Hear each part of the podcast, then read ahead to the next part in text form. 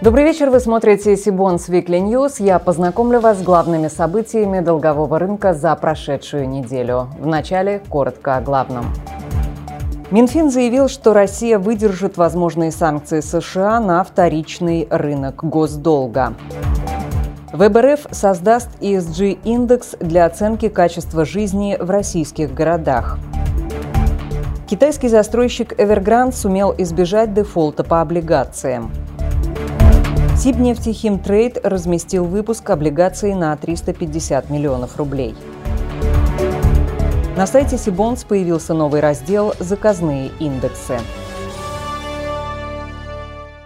Теперь об этих и других новостях более подробно. По заявлению Минфина России, российская экономика сможет выдержать возможные американские санкции в случае их введения, так как Россия уже создала подушку безопасности в виде Фонда национального благосостояния.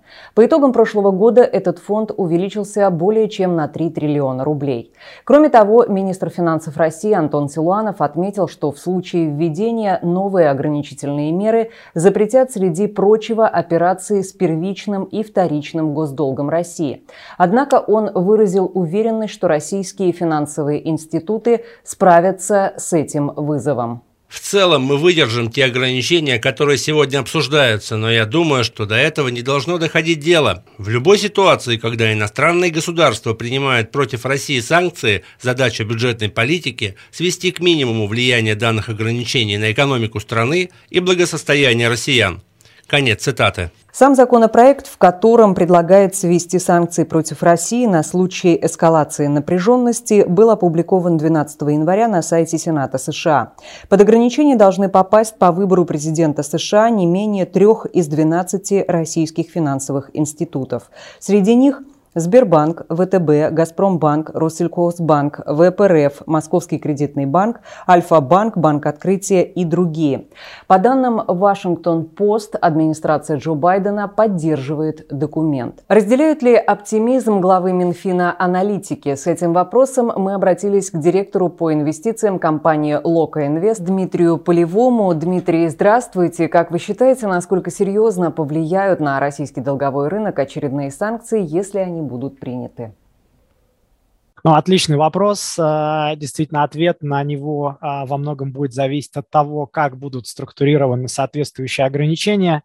Если мы говорим все-таки об относительно мягком сценарии, когда э, все-таки нерезидентам будет запрещено торговать на первичном и вторичном рынке именно новым российским долгом, то в этом случае, с нашей точки зрения, какого-то серьезного действительно эффекта на рынке ОФЗ ждать не приходится, и, возможно, а, доходности вырастут не более 50-100 байсных пунктов, после чего все-таки рынок стабилизируется благодаря увеличению интереса к, к ОФЗ со стороны локальных участников.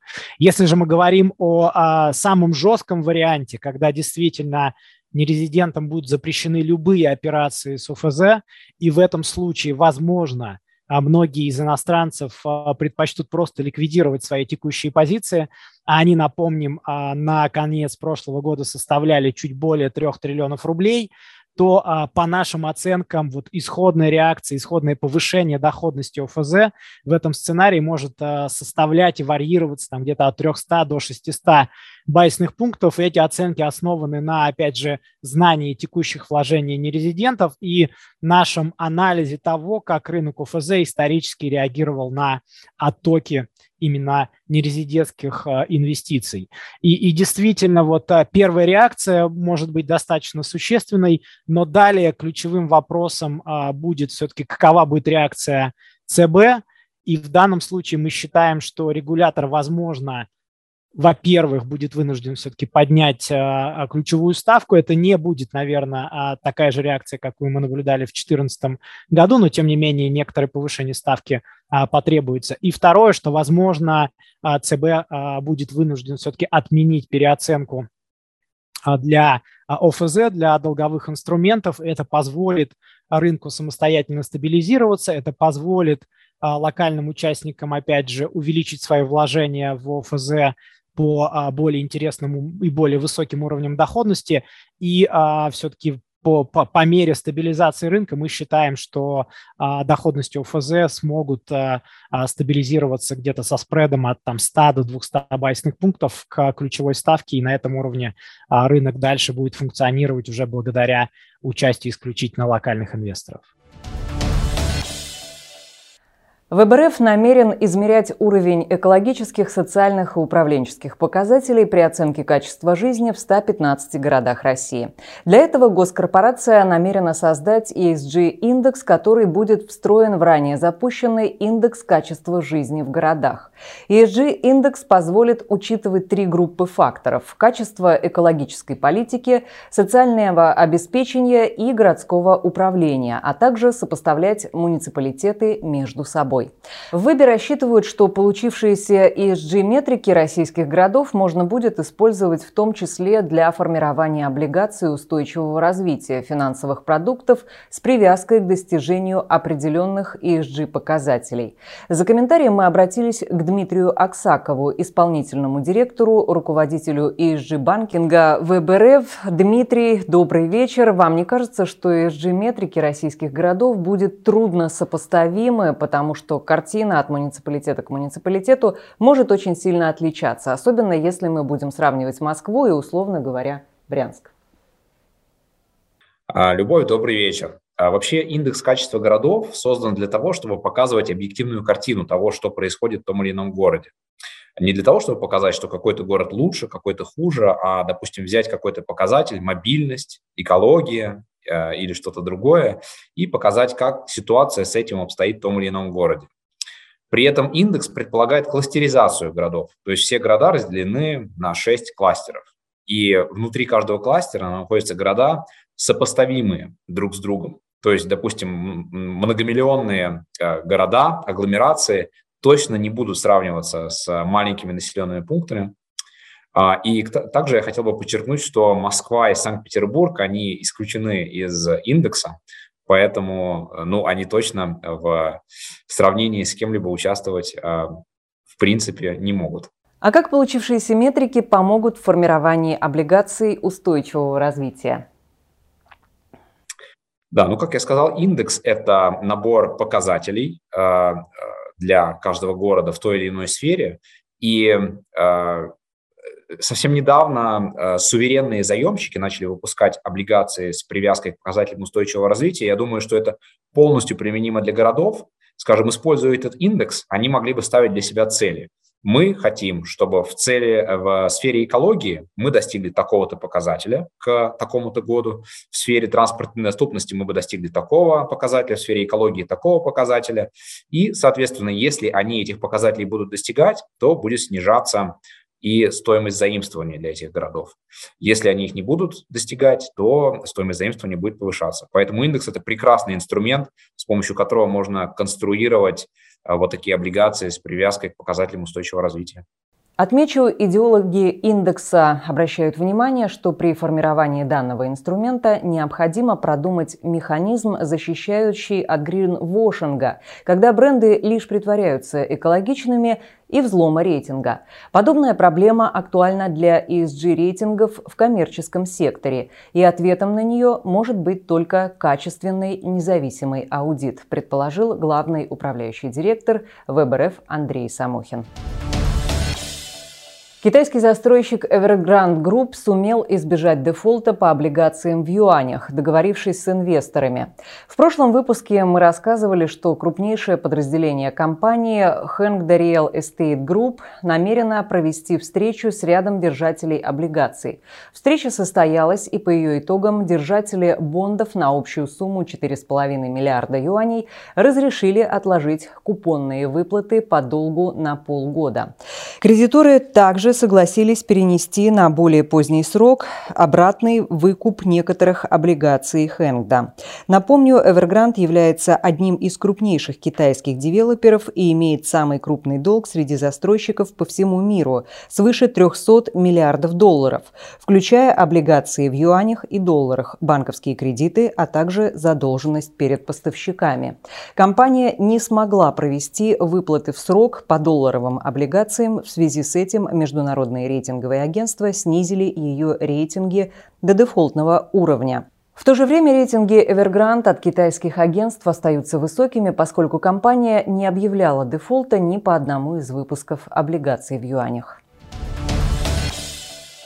На прошлой неделе компания Сибнефтехимтрейд, которая занимается оптовой и розничной реализацией продуктов газа и нефтепереработки, разместила по открытой подписке выпуск пятилетних облигаций на 350 миллионов рублей.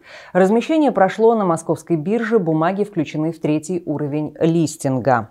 Эмитент установил порядок определения ставки купонов с привязкой к ключевой ставке ЦБ РФ. К предстоящей по состоянию на предпоследний рабочий день и предшествующей дате начала соответствующего купонного периода прибавляется 6,5%. Ставка первого купона установлена на уровне 15% годовых. По выпуску предусмотрена амортизация, а также кол-оферта в даты окончания с 25 по 48 купон. В настоящее время в обращении находится еще один выпуск облигаций компании на 300 миллионов рублей. Подробно об опыте работы на долговом рынке, а также о деятельности и финансовых показателях Сибнефтехимтрейда рассказал ее руководитель Олег Гузенко на онлайн-семинаре Сибонс 13 января. Планы, которые мы для себя наметили, но они являются на самом деле очень сдержанными и достижимыми и не требующими дополнительного привлечения кредитных ресурсов, кроме уже имеющих имеющихся, я имею в виду э, с учетом планируемого, конечно, выпуска. А, здесь я говорю, что если, конечно, не будет резкого роста цен на топливо, то есть данный поступательный рост возможен, возможен, если продолжать в ежедневном режиме вести свою обычную хозяйственную деятельность. Компания планирует оставаться номером один среди независимых трейдеров в ОРФО в любом случае. Запись вебинара уже доступна на нашем YouTube-канале. Ссылку вы традиционно найдете в описании к этому выпуску.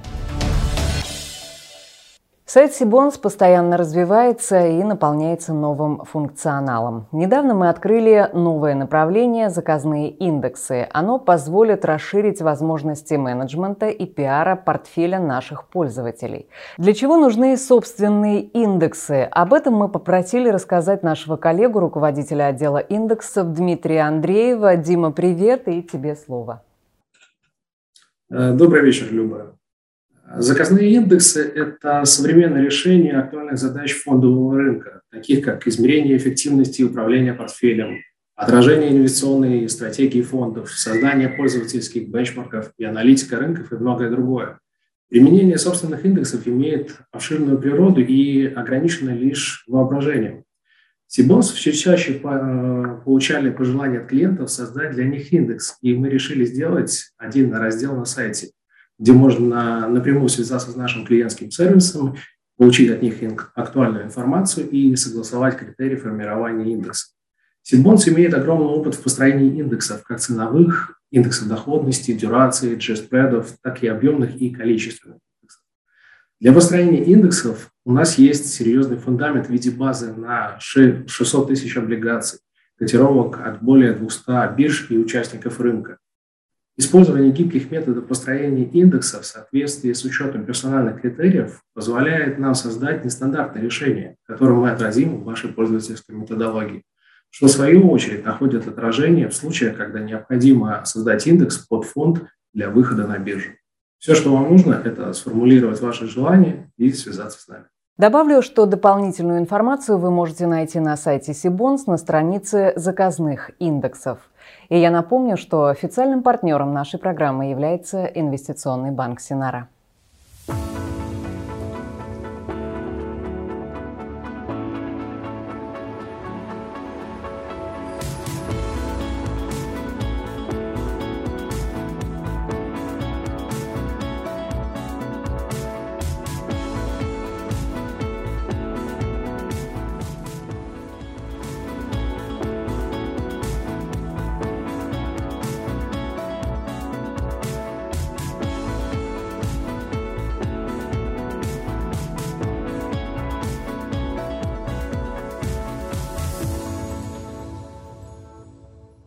Чтобы не пропустить новые выпуски Сибонс Викли и другие важные анонсы, не забудьте подписаться на наш канал, а также на телеграм-канал Сибонс и наши страницы в Фейсбуке и Инстаграм. Я же с вами прощаюсь, желаю вам всего доброго и до встречи в следующих выпусках.